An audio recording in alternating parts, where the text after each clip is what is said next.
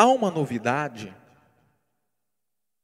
há uma novidade para aqueles, e tão somente para aqueles, e para mais ninguém a não ser para aqueles que se desapegaram do passado.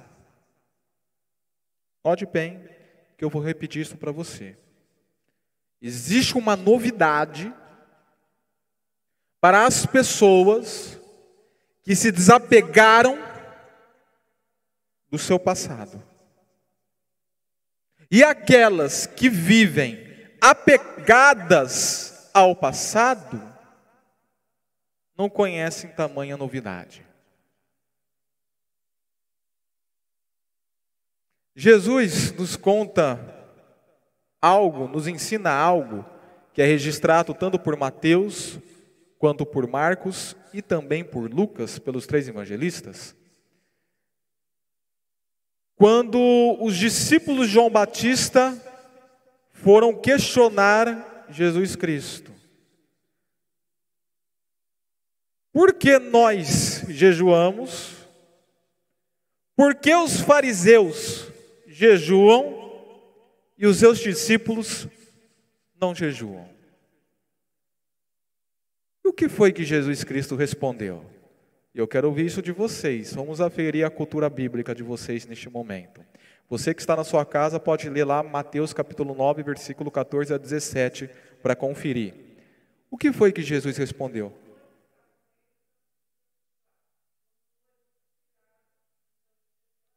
Isto mesmo. A primeira parte da resposta foi essa. Qual a necessidade deles estarem jejuando se o noivo está junto? Mas o noivo será retirado, e quando ele virar ser retirado, será tempo de jejum. E a resposta continua.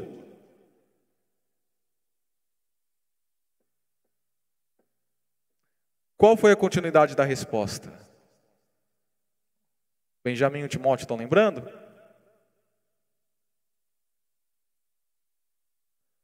Não se coloca remendo novo em roupa velha. Porque se você pegar um remendo novo e colocar na roupa velha, ela rasgará. E não se coloca vinho novo em recipiente velho, senão o recipiente estourará e o vinho novo será derramado, logo desperdiçado. Porém, se coloca vinho novo em recipiente novo. Essa argumentação de Jesus, ao estar sendo questionado pelos discípulos de João Batista, se dava justamente por aqueles discípulos ainda estarem com seus corações ligados ao passado, a mandamentos da velha aliança, como também os mestres da lei. Não que o jejum não seja uma prática a qual não devamos exercer, até mesmo porque o noivo não está mais no nosso meio, está nos céus. Contudo, o jejum não é mais um mandamento, como outrora foi. Ele agora é um princípio que pode ser exercitado para a nossa disciplina espiritual, sem problema nenhum. Mas a questão do texto lá é justamente o foco das pessoas continuarem no passado e não desfrutar do momento presente. Naquele caso, não desfrutando da presença de Cristo para estarem apecados ainda aos princípios e leis passadas. Isto é que ocorre tanto com você quanto comigo, quando nós não desfrutamos da presença de Cristo Jesus, da pessoa de Cristo Jesus e de todas as suas bênçãos oriundas da nova aliança, por estarmos apegados às nossas tradições.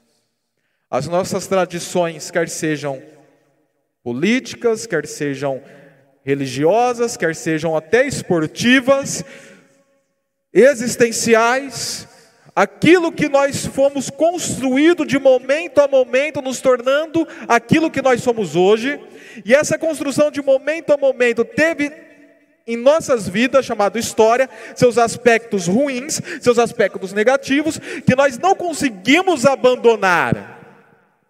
E não vivemos uma novidade, a novidade de vida em Cristo Jesus, porque não nos desapegamos do passado. E é isso que nós falaremos nesta noite na exposição do texto que daqui a pouco começaremos a realizar.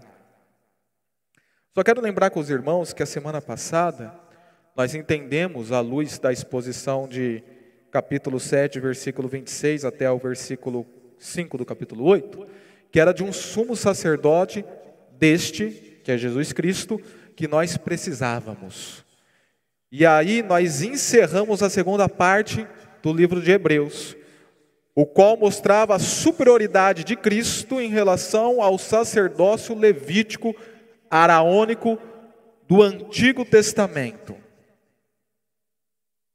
E a partir desta afirmação, nós aprendemos que há carência em nossas vidas de um verdadeiro mediador, que não se encontra em pastores, não se encontra em políticos, não se encontra em professores, mas somente em Cristo Jesus. E essa mediação dele tem características diferentes de qualquer outra mediação, que era da realização, que é da sua realização integral, ou seja, ele morreu definitivamente pelo pecado, não necessitamos de mais sacrifícios. Sua realização original, que é aquela que está sendo exercida no verdadeiro santuário que está nos céus, e sua realização existencial, de ter dado a sua própria vida como oferta. E agora nós nos adentramos no texto de hoje, o qual nós aprenderemos que a aliança a qual Jesus é mediador é superior à antiga aliança. A partir de então entraremos na terceira parte do livro de Hebreus, que é a parte central deste livro. A superioridade da nova aliança à antiga aliança. Lembrando que o livro de Hebreus fala sobre a superioridade de Cristo em relação a tudo e a todos, a mais excelência de Cristo. Esta é a palavra-chave do livro de Hebreus: superioridade e maior excelência. Primeira parte, Cristo mais excelente ou superior aos anjos e aos profetas do Antigo Testamento. Segunda parte, o ministério sacerdotal de Cristo, segundo a ordem de Melquisedeque, superior ao levítico araônico. E a terceira parte, a superioridade da nova aliança, o qual Cristo é mediador em relação à antiga aliança. E é a partir disto, de nós vermos a superioridade da nova aliança em relação à antiga aliança, é que nós podemos afirmar aquilo que eu iniciei afirmando. Há uma novidade para aqueles que se desapegaram do passado.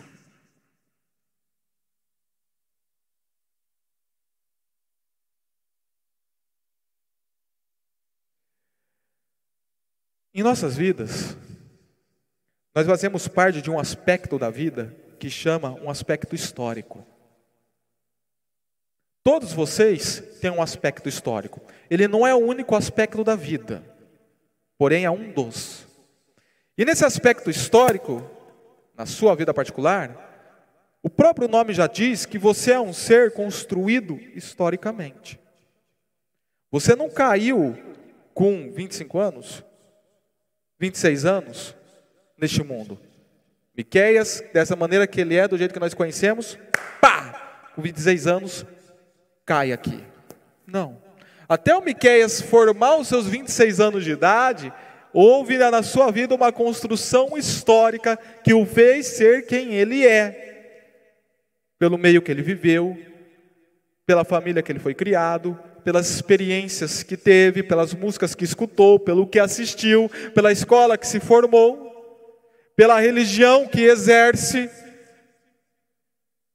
pela construção da personalidade constante, pelo temperamento que tem, que fez ele encarar todas as experiências, tudo isso formou Miqueias a quem ele é.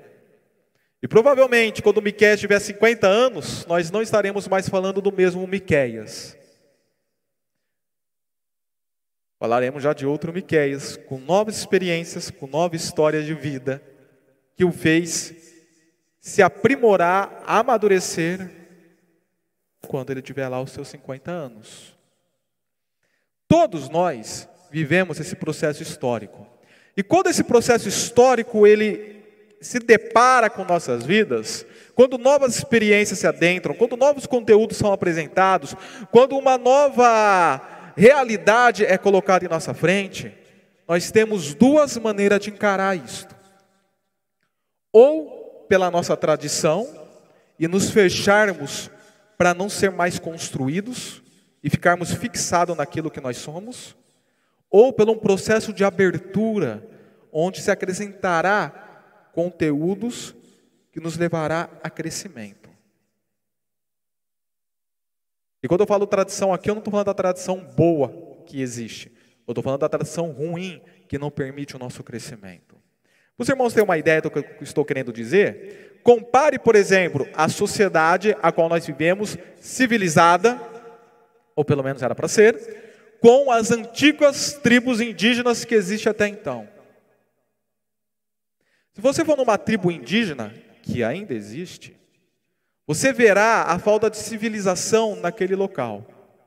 E ficará um tanto que estarrecido pela falta de civilização que há naquele lugar. Por quê? Porque aquela tribo, que algumas já teve até contato com o processo histórico para crescimento, resolveram não crescer, mas continuarem na sua tradição. Algumas continuam por não conhecer, outras continuam porque assim escolheu. E continuam naquela tradição sem aproveitar dos benefícios que a história trouxe da civilização a qual nós vivemos. Isso gera estarrecimento, uma vez que nós vemos, presenciamos e sabemos disto. Não diferente são as nossas vidas.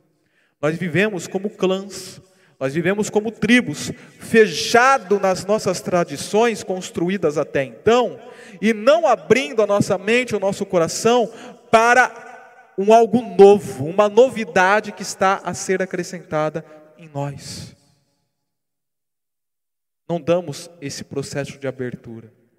E aí, a partir de então, não conseguimos compreender a novidade, porque estamos apegados ao passado.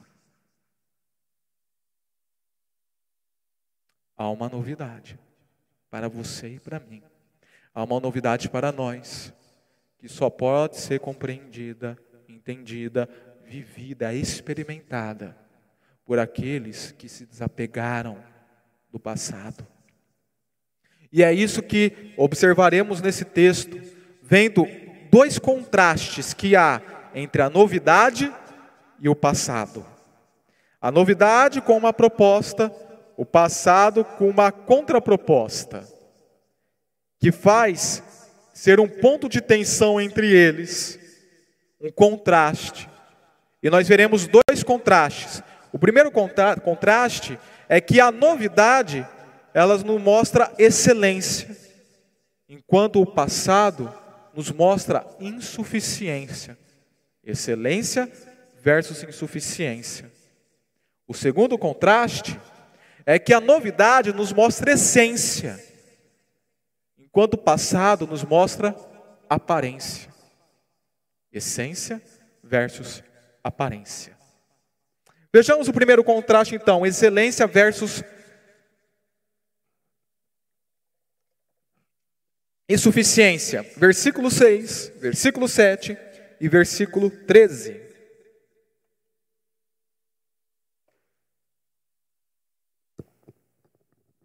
Versículo 6 é onde nós temos a nossa ideia geral, a qual eu já apresentei para os irmãos. Agora, porém, o ministério que Jesus recebeu é superior ao deles.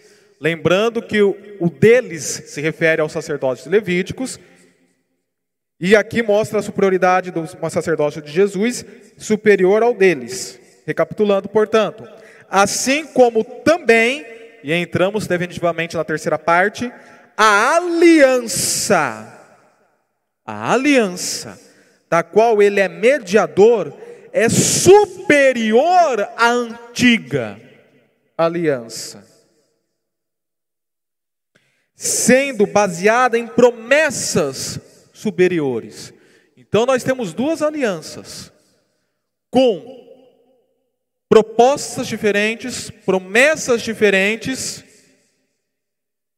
e comparações diferentes. Por que comparações diferentes eu quero dizer? Porque esta nova aliança, ela é superior, é uma comparação de superioridade à antiga aliança, enquanto a antiga é uma comparação de inferioridade à nova aliança. É, o texto continua. Pois, se aquela primeira aliança, vamos parar por aqui? A palavra aliança, ela tem duas palavrinhas no original, até mais, mas eu quero trabalhar com duas. Você pode falar de aliança no sintec ou no diatec. São as palavras gregas. O sintec significa uma aliança baseado num contrato de duas partes, onde as duas partes têm responsabilidades para a efetivação daquele contrato. Quando o autor de Hebreus usa o termo aliança, ele não usa o sintec, como alguns irmãos gostariam que fosse. A salvação não depender só de Deus, mas depender de nós também para sermos salvos. Não. Ele usa o diatec. E esta, no original, no léxico, tem um sentido de o contrato feito apenas por uma parte. Os irmãos vão de lembrar, que eu já falei algumas vezes na exposição de Hebreus, daquela aliança que Deus fez com Abraão, que somente ele passa entre os animais decapitados, assumindo a responsabilidade dupla dele e de Abraão. E como Abraão, com a sua descendência, na verdade, vacilou, rompeu, o próprio Deus assumiu as consequências do contrato quebrado.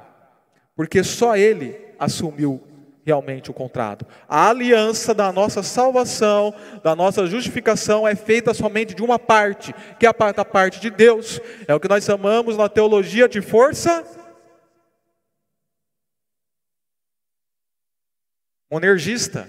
De força monergista. É, é, é só a energia de Deus trabalhando, não sei se esse termo seria o melhor, mas é somente Deus trabalhando para que nós sejamos salvos. Você não tem nem nada a ser feito para conseguir a salvação. Isso é somente dele. Esse é o significado de aliança. Além disto, a aliança tem um segundo significado. Qual é o segundo significado de aliança? O diatec, ela só é efetivada na morte do testador. É por isso que, e nós veremos melhor adiante, que nós não podemos dizer que no Antigo Testamento e o Novo Testamento é a mesma aliança. São alianças diferentes. Os nossos irmãos pedobatistas, eles falam que é uma mesma aliança, tanto o Antigo quanto o Novo Testamento. E não é. São alianças diferentes. E a aliança a qual nós estaremos tratando no texto, ela só é efetivada quando o testador morre. Então, se até então Jesus não tivesse morrido, não, deveria, não teria como a aliança ser exercida. É igual um testamento. O meu testamento só será desfrutado pela Manuele e mais pelos 15 que virão o dia que eu morrer. Aí sim ele entra em vigor na vida deles. Até então, não. Logo, a nova aliança só entrou em vigor na morte do testador, que é Jesus Cristo. No Antigo Testamento não existia a aliança que foi conquistada por Cristo em sua morte na cruz. Existiu etapas sucessivas de revelação desta aliança, mas não ela em si. Terceira coisa desta aliança é que ela é perpétua. Toda a aliança de Deus, quando tem derramamento de sangue, é aliança perpétua. E como esta aliança teve o derramamento de sangue de Cristo, ela se tornou perpétua. Por isso que você não perde salvação, pois a aliança que foi construída à sua vida, ela é perpétua. Essas são as três noções de aliança, especialmente da nova aliança, que precisamos compreender que o autor de Hebreus está expressando. Pois se naquela primeira aliança, a aliança que foi feita com Moisés no Monte Sinai, fosse perfeita, fosse irrepreensível, como diz algumas traduções, não seria necessário procurar lugar para outra, no original, para uma segunda aliança. Então nós temos a primeira e a segunda aliança. Não é a continuidade da primeira, é uma outra diferente. Versículo 13. Chamando nova. Olha que interessante. Esta aliança ela é nova. Os nossos irmãos pedobatistas, eles vão falar aqui que esse novo tem um sentido de renovo. É uma aliança que foi renovada. Outra vez, na luz do original bíblico, nós vemos palavras distintas para o que é renovado e o que é para novo. A palavra usada aqui não é a palavra para renovo, nem no grego, nem no hebraico, como nós veremos mais adiante a citação de Jeremias 31, do 31 ao 34 é a palavra usada para novo, completamente novo, que até então não existia e agora existe. Logo, reafirmo, não vivemos uma renovação da aliança feita no Antigo Testamento. Não. O Antigo Testamento funciona assim. Eu quero que o irmão preste atenção. Vocês estão vendo que esse teor agora está sendo doutrinário e teológico. Preste atenção. Eva e Adão pegaram, pecaram. O pacto que tinha sido feito com eles no Éden foi desfeito, que era o pacto das obras. A teologia da nova aliança não crê nisso. O pacto das obras foi desfeito. A perfeição que Adão e que Eva tinham para conseguirem relacionamento com Deus, não tem mais. Então não há mais possibilidade de eles apresentar algum tipo de obra para ter o um relacionamento com Deus, pois a perfeição foi caída por terra. Logo que eles caem, Deus se apresenta, os indaga e já faz a promessa, versículo 15, do descendente que viria da mulher, o qual pisaria na cabeça do descendente que viria da serpente. Uma promessa foi feita, que seria Jesus Cristo. E essa promessa foi ratificada no versículo 21, quando simbolicamente Deus fala para eles se cobrirem de peles de animal. Aquilo já era um apontamento profético pela morte de Cristo Jesus, o Cordeiro que foi imolado antes da fundação do mundo, para cobrir a nossa nudez espiritual. A partir desta promessa, começou a haver a revelação progressiva de Cristo Jesus no decorrer do Antigo Testamento. É o que nós chamamos da realidade do Cristo orgânico. Existe o cristotelismo, que acha que qualquer passagem fala sobre Jesus, até aquelas longas listas de genealogia, isso é um radicalismo. E existe o Cristo orgânico, que é o Cristo que vai sendo revelado no decorrer do Antigo Testamento. E junto a ele, porque está totalmente entrelaçado, está sendo revelado progressivamente também a nova aliança. Da mesma maneira que Cristo, manifestado em carne, morto e ressurreto, não existia no Antigo Testamento, existia sim a atuação dele de outras formas, mas não desta, da morte e ressurreição, da mesma maneira não existia esta aliança a qual ele fez na cruz. Porém, existia só revelação. E quatro etapas principais, dentro de muitas outras, quatro etapas principais de revelação da nova aliança foram, foram feitas. Na aliança feita com Abraão, já era uma revelação da nova aliança. Antes desta ainda, teve a, revelação, a aliança feita com Noé, já era uma revelação da nova aliança, a aliança noética com Noé, a aliança abraâmica com, com Abraão. Depois nós tivemos a aliança sinaítica ou mosaica feita com Moisés, que também já era uma revelação da nova aliança. E por fim a revelação davídica com Davi, que era uma revelação da nova aliança.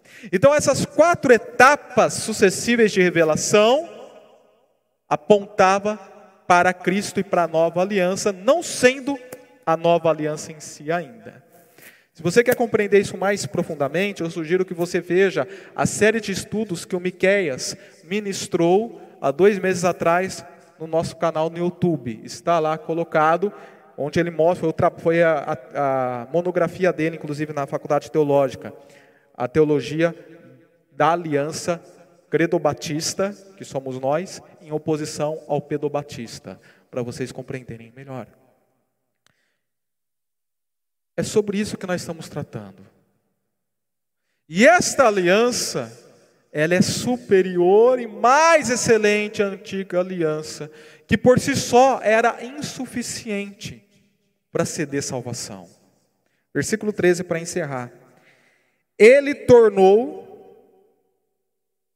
antiquada a primeira.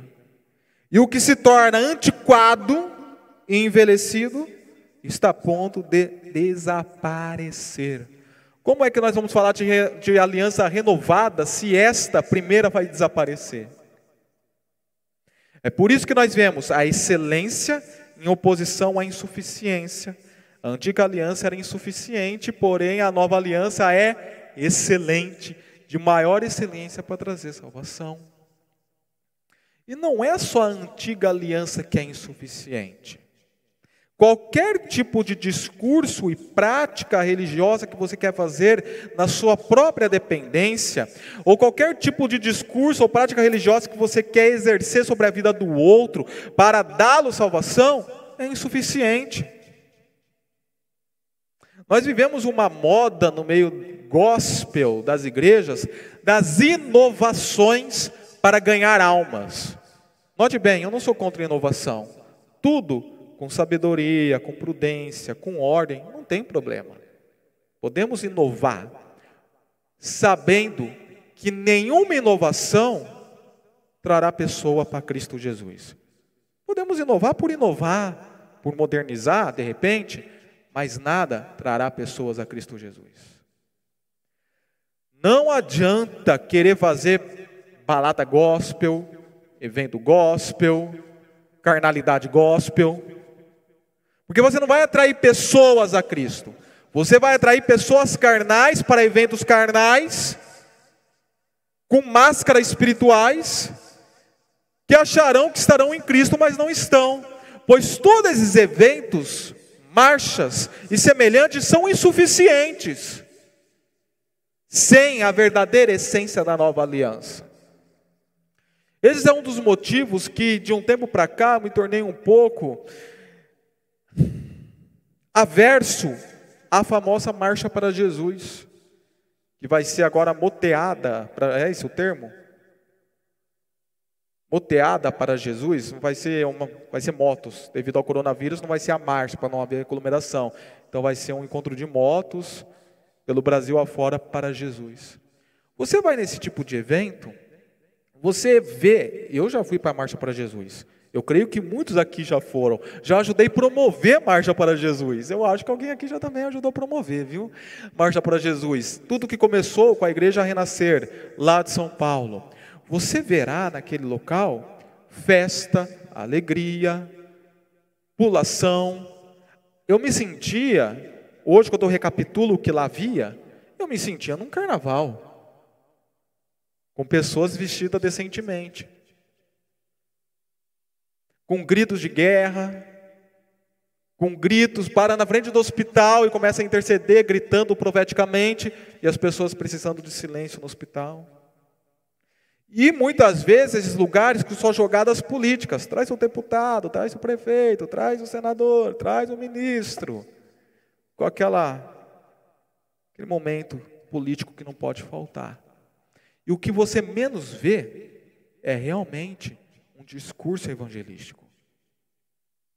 Você tem lá umas palavras, umas frases de efeito, Jesus te ama e assim por diante, mas aquele discurso que faz o pecador reconhecer o seu pecado e a sua dependência da cruz, e toda a história realmente da, da salvação, o drama da redenção, é esquecido, é olvidado, é jogado para o lado. Nós só temos realmente uma marcha. Que até para Jesus, mas falta conteúdo cristocêntrico nessas marchas. E eles acham que esse tipo de evento é que trará salvação. E não é. A marcha pela marcha em si é insuficiente. A excelência está na verdadeira apresentação da nova aliança em Cristo Jesus. Tudo que nós podemos exercer será insuficiente se não tivermos Cristo como a unidade daquele discurso. Não é a fé pela fé. Você não pode depositar. No que você tem fé? Na fé. As pessoas estão salto no escuro, elas estão vivendo as suas vidas aí sem sentido, no andar de baixo. Vamos pensar em dois andares aqui, o um andar de baixo e um andar de cima. Estão vivendo essa vida cotidiana, com trabalho, racional, sem graça, sem tempero, e de repente sente uma necessidade de achar sentido na vida. Tem lá suas qualidades de vida. Come bem, dorme bem, faz atividade física, qualidade de vida. Qualidade de vida não é sentido de vida. Você pode ter qualidade, mas não ter sentido. E você tem sua qualidade de vida, porém está desencontrado, é preciso ter um sentido de vida. Aí você pula para experiências, vai buscar vários tipos de experiências. Alguns em aventuras, outros em baladas, outros em bailes, outros em vícios e outros em atividades religiosas. E esse salto no escuro nada mais é do que uma fé cega. Uma fé não pensante. É como se eu apagasse todas as luzes dessa igreja e falasse: Nando, é o Nando? Nando, dê um salto aqui. O Nando ia tropeçar. E as pessoas estão desse salto no escuro, e talvez essa pessoa seja você ou seja eu, não encontra ração e não encontra o segundo andar que tanto ela busca saltando, porque não está vendo, porque a sua fé está na fé que ela quer exercer, e não em Cristo, e vive esta vida desnorteada e insuficiente. Mas você quer excelência, precisa fazer que nem eu fiz, modéstia à parte, se desintoxicar de muitas coisas religiosas na sua vida para se apegar em Cristo Jesus. Eu fui um cara totalmente intoxicado. Pastor Daniel esteve comigo um, um, mês, dois meses atrás, né, pastor? E ele viu um pouco da história daqueles que foram meus pastores e professores. Um para a seita, outro para a teologia existencialista liberal, marxista também, teologia da libertação. O impacto, o pentecostalismo tem lá suas boas coisas que eu reconheço, mas eu tive muito impacto das coisas ruins do pentecostalismo em minha vida, especialmente em Belo Horizonte, na escola do clamor. Eu era intoxicado. E foi no processo do exercício do ministério pastoral que eu fui passando por essa desintoxicação. Quando eu fui compreendendo mais a centralização da pessoa de Cristo Jesus em minha vida.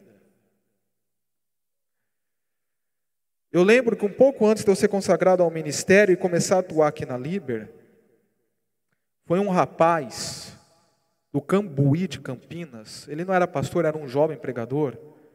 Eu não vou lembrar o nome dele, mas ele até esteve aqui quando o Cambuí veio nos ajudar num impacto evangelístico na Morada do Sol. Não sei se os irmãos vão lembrar, estava o missionário Richard Sturz, veio aquela equipe, um ônibus. Ele estava junto, ele fez a parte até do, do Games, na Morada do Sol. E ele foi pregar em Pirassununga, esse rapaz. E ele falou sobre a centralização de Cristo. Foi ele que eu ouvi a primeira vez dizendo: Cristo não tem que ser o primeiro em nossas vidas, ele tem que ser o centro. E tudo ligado a Ele. E a partir daí, isso começou a mexer comigo. Fomos comer pizza após o culto, os adolescentes jovens da CIBAP, junto com ele. Isso foi remoendo no meu coração. E eu fui exercendo o ministério pastoral sempre com isso em mente. Até chegar o tempo que eu resolvi expor o livro de Colossenses. Um, alguns aqui já estavam na igreja nesta época, a maioria de vocês não, mas alguns estavam. Quando eu expus o livro de Colossenses, que tinha um tema centralizando Cristo na minha vida e na vida da nossa comunidade. Comecei um sério período e longo, que até hoje está em exercício de desintoxicação. Me desprender de muitas coisas do passado, não só religiosas, mas até existenciais, para me apegar mais em Cristo e ser curado. Inclusive, a primeira mensagem de Hebreus, vire a página, aquela mensagem falou perfeitamente, especialmente comigo, meu coração. E aquela semana, eu conversei muito com minha esposa sobre isso. Muitas coisas da vida que eu precisava virar a página, de experiências negativas. E ser curado em Cristo.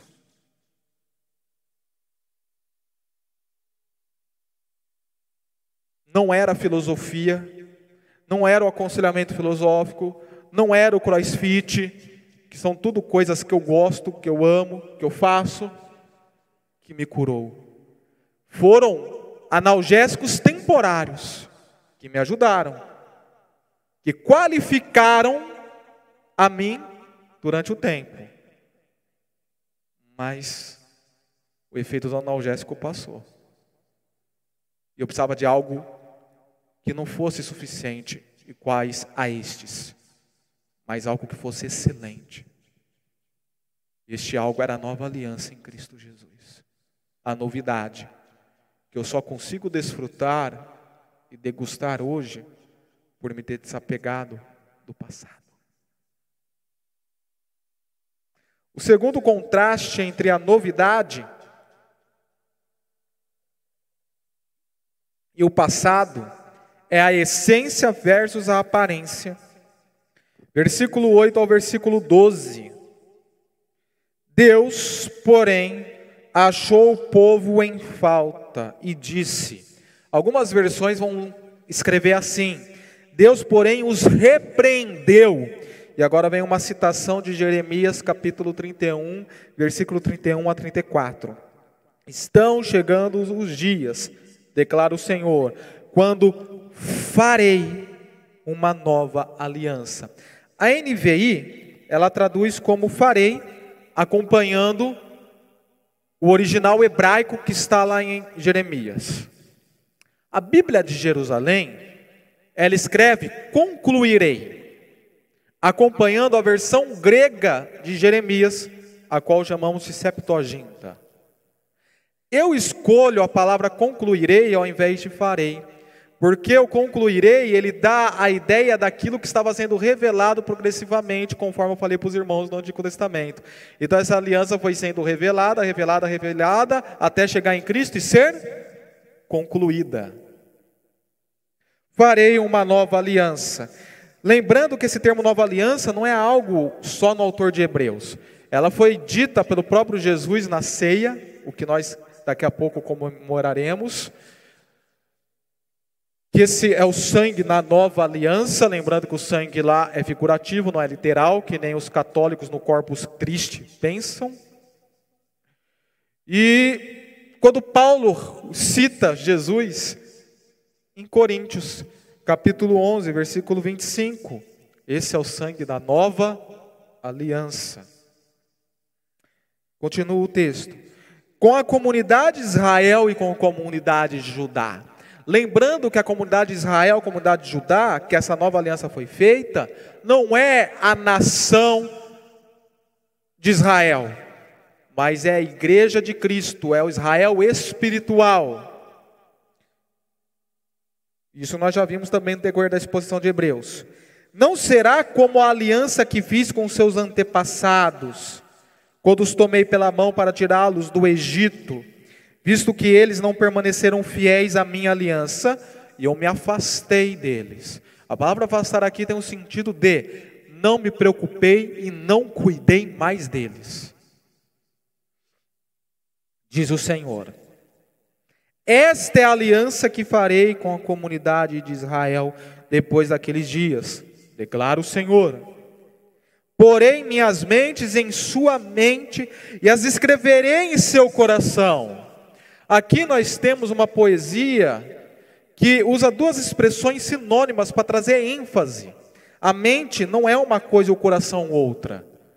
Tanto a expressão mente quanto a expressão do coração, na sua conotação, que é o sentido que a palavra assume no texto, elas são sinônimas, elas têm. É, é, uma está enfatizando a outra. E a mente e o coração aqui não é o que se refere às nossas emoções, aos nossos sentimentos. Não. Não é o que se refere ao nosso intelecto. Não.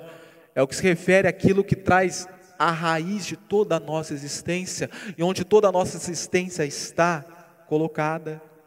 Conforme o alicerce da Liber. Nós temos o alicerce aqui desse templo onde esta parede está firmada, onde esta parede está firmada, onde esta parede está firmada, mas nenhuma dessas paredes é o alicerce em si.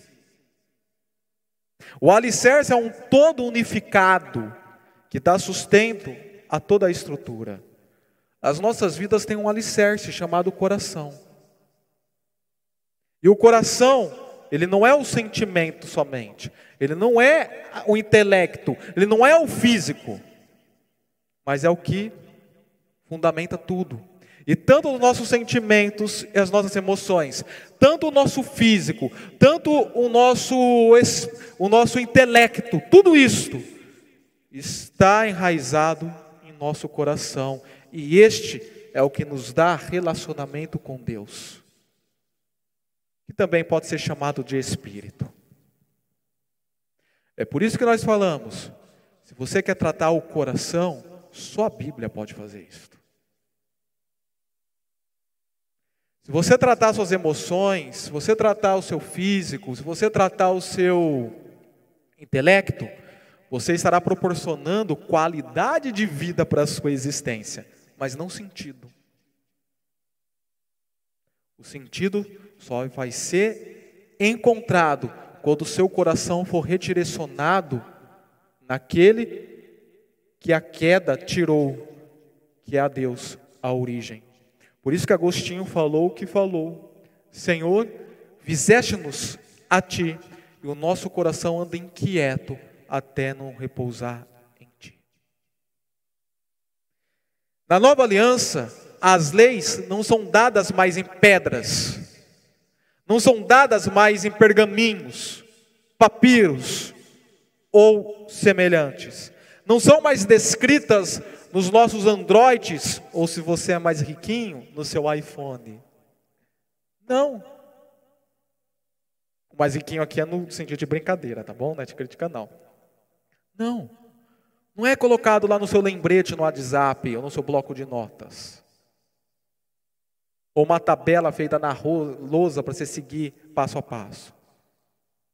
Não é através de aparências visíveis mas é algo de essência, substância que está colocado dentro de nós. A vida com Cristo, quando nós somos novamente agora reconectados, redirecionados para Deus, Ele coloca toda esta verdade na essência das nossas vidas para que vivamos. É por isso que o sentido da vida só se acha quando seu coração é redirecionado a Cristo porque toda a sua verdade é lá colocada em nós para assim expressarmos e vivermos. Se você não tem isto, você viverá só de aparência. Terá um bom controle emocional e sentimental, terá um bom porte físico, que gerará saúde, terá um bom intelecto, e tudo o que isto pode proporcionar de qualidade de vida. Terá, de repente, finanças, prosperidade, poderá ser socialmente, existencialmente qualitativo, mas tudo isso será aparência, porque lá a essência estará ainda descompassada com a verdadeira origem e você não terá sentido de viver ou significado de ser. Essência versus aparência. Eis a questão. Aí o texto continua. Porém, minhas leis em suas mentes as escrevereis em seu coração, serei o seu Deus e eles serão o meu povo. O versículo 14 do capítulo 9, só para complementar. Quanto mais o sangue de Cristo, que pelo Espírito Eterno se ofereceu de forma imaculada a Deus, purificará a nossa consciência. Esta palavrinha também é sinônimo de mente e coração daquele versículo que nós lemos. De atos que levam à morte, ou seja, das aparências, para que sirvamos ao Deus vivo. Versículo 11 do capítulo 8. Ninguém mais ensinará o seu próximo, nem o seu irmão, dizendo: Conheça o Senhor. Não se dará mais de marcha para Jesus ou de coisas semelhantes. Porque todos eles, eles quem? Eles que são os meus, que são os eleitos e salvos, me conhecerão, desde o menor, igual Pedro, que está em fase de crescimento, até o maior eu acho que o maior que nós temos hoje aqui é o João. Até o maior, o João.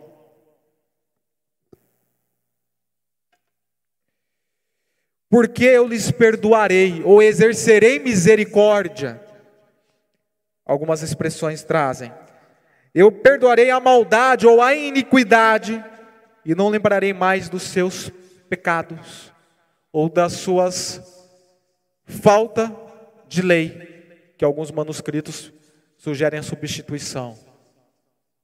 Por que eu não lembrarei mais de seus pecados? Devido àquilo que nós vimos na mensagem passada, da realização integral de Cristo. Não é necessário mais oferta após ofertas para que o Senhor perdoe os pecados cotidianos do povo. Agora Cristo, uma vez por todas, morreu e, uma vez por todas, nossos pecados foram perdoados. Não há necessidade mais de sacrifícios para perdão de pecados, porque eles já estão perdoados em Cristo Jesus, uma vez por todas.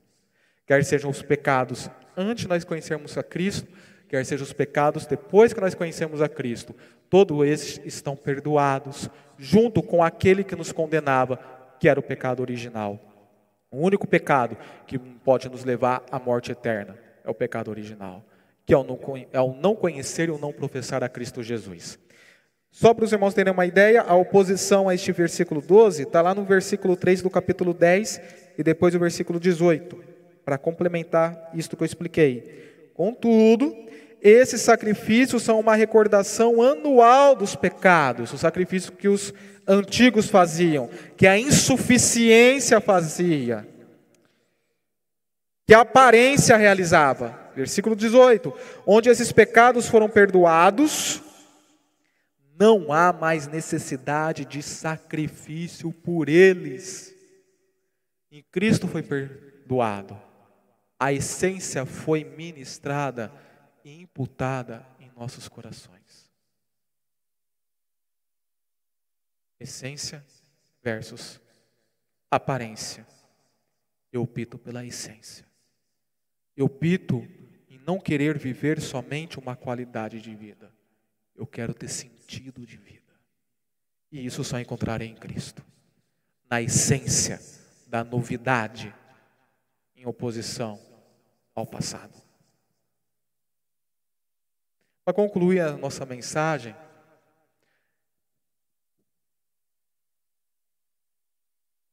Eu não lembro quantos irmãos, eu não sei quantos irmãos lembram daquele comercial. Desapega, desapega, desapega, ó LX. Lembram disso? Desapega, desapega o LX. Desapegar do quê? Das coisas que estão em casa sem utilização, das coisas que já foram usadas e utilizadas, daquilo que já se tornou antiquado, envelhecido, passado. Não tem mais necessidade. Nós homens temos uma dificuldade de se apegar daquele shorts rasgado. Dá para dormir ainda com ele, dá para ficar em casa, né? dá para fazer o serviço no telhado. A Isla me questiona muito sobre isso. Mas por que você está com essa bermuda ainda? Ah, porque dá para dormir com ela, está mais larguinha, mais confortável. Desapega. Manda para o bazar. Vai servir melhor em alguém do que em você. Desapega. E a OLX fazer essa proposta. Não tem mais utilidade? Para que ficar com isso na tua casa? Vende. Desapega, desapega, desapega. OLX. Querido, para que você possa experimentar a novidade de vida, para que você possa experimentar a excelência em oposição à insuficiência, e para que você possa experimentar a essência em oposição à aparência, desapega, OLX. Desapega. Vamos orar.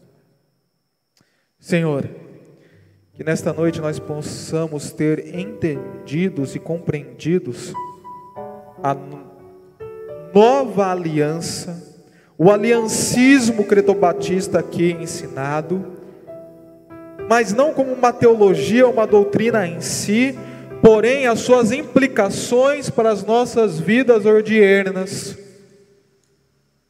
E assim, que nós possamos almejar a novidade de vida, a novidade em Cristo Jesus e repugnar os velhos pensamentos, os velhos hábitos, as velhas perspectivas, optando pelo lado positivo do contraste que foi aqui colocado, pelo lado da excelência, pelo lado da essência e não da aparência ou da insuficiência,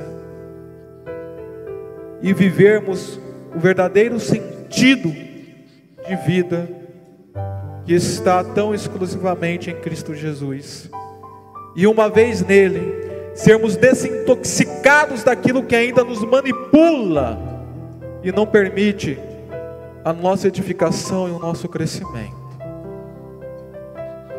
Que assim entendamos, sintamos e realizamos nesta noite, em nome de Jesus, até com uma renovação diante da Sua presença, o Teu altar, para que possamos participar da ceia, que aqui está sendo simbolizada pelo corpo moído e pelo sangue derramado que nos proporcionou a nova aliança. Em nome de Jesus.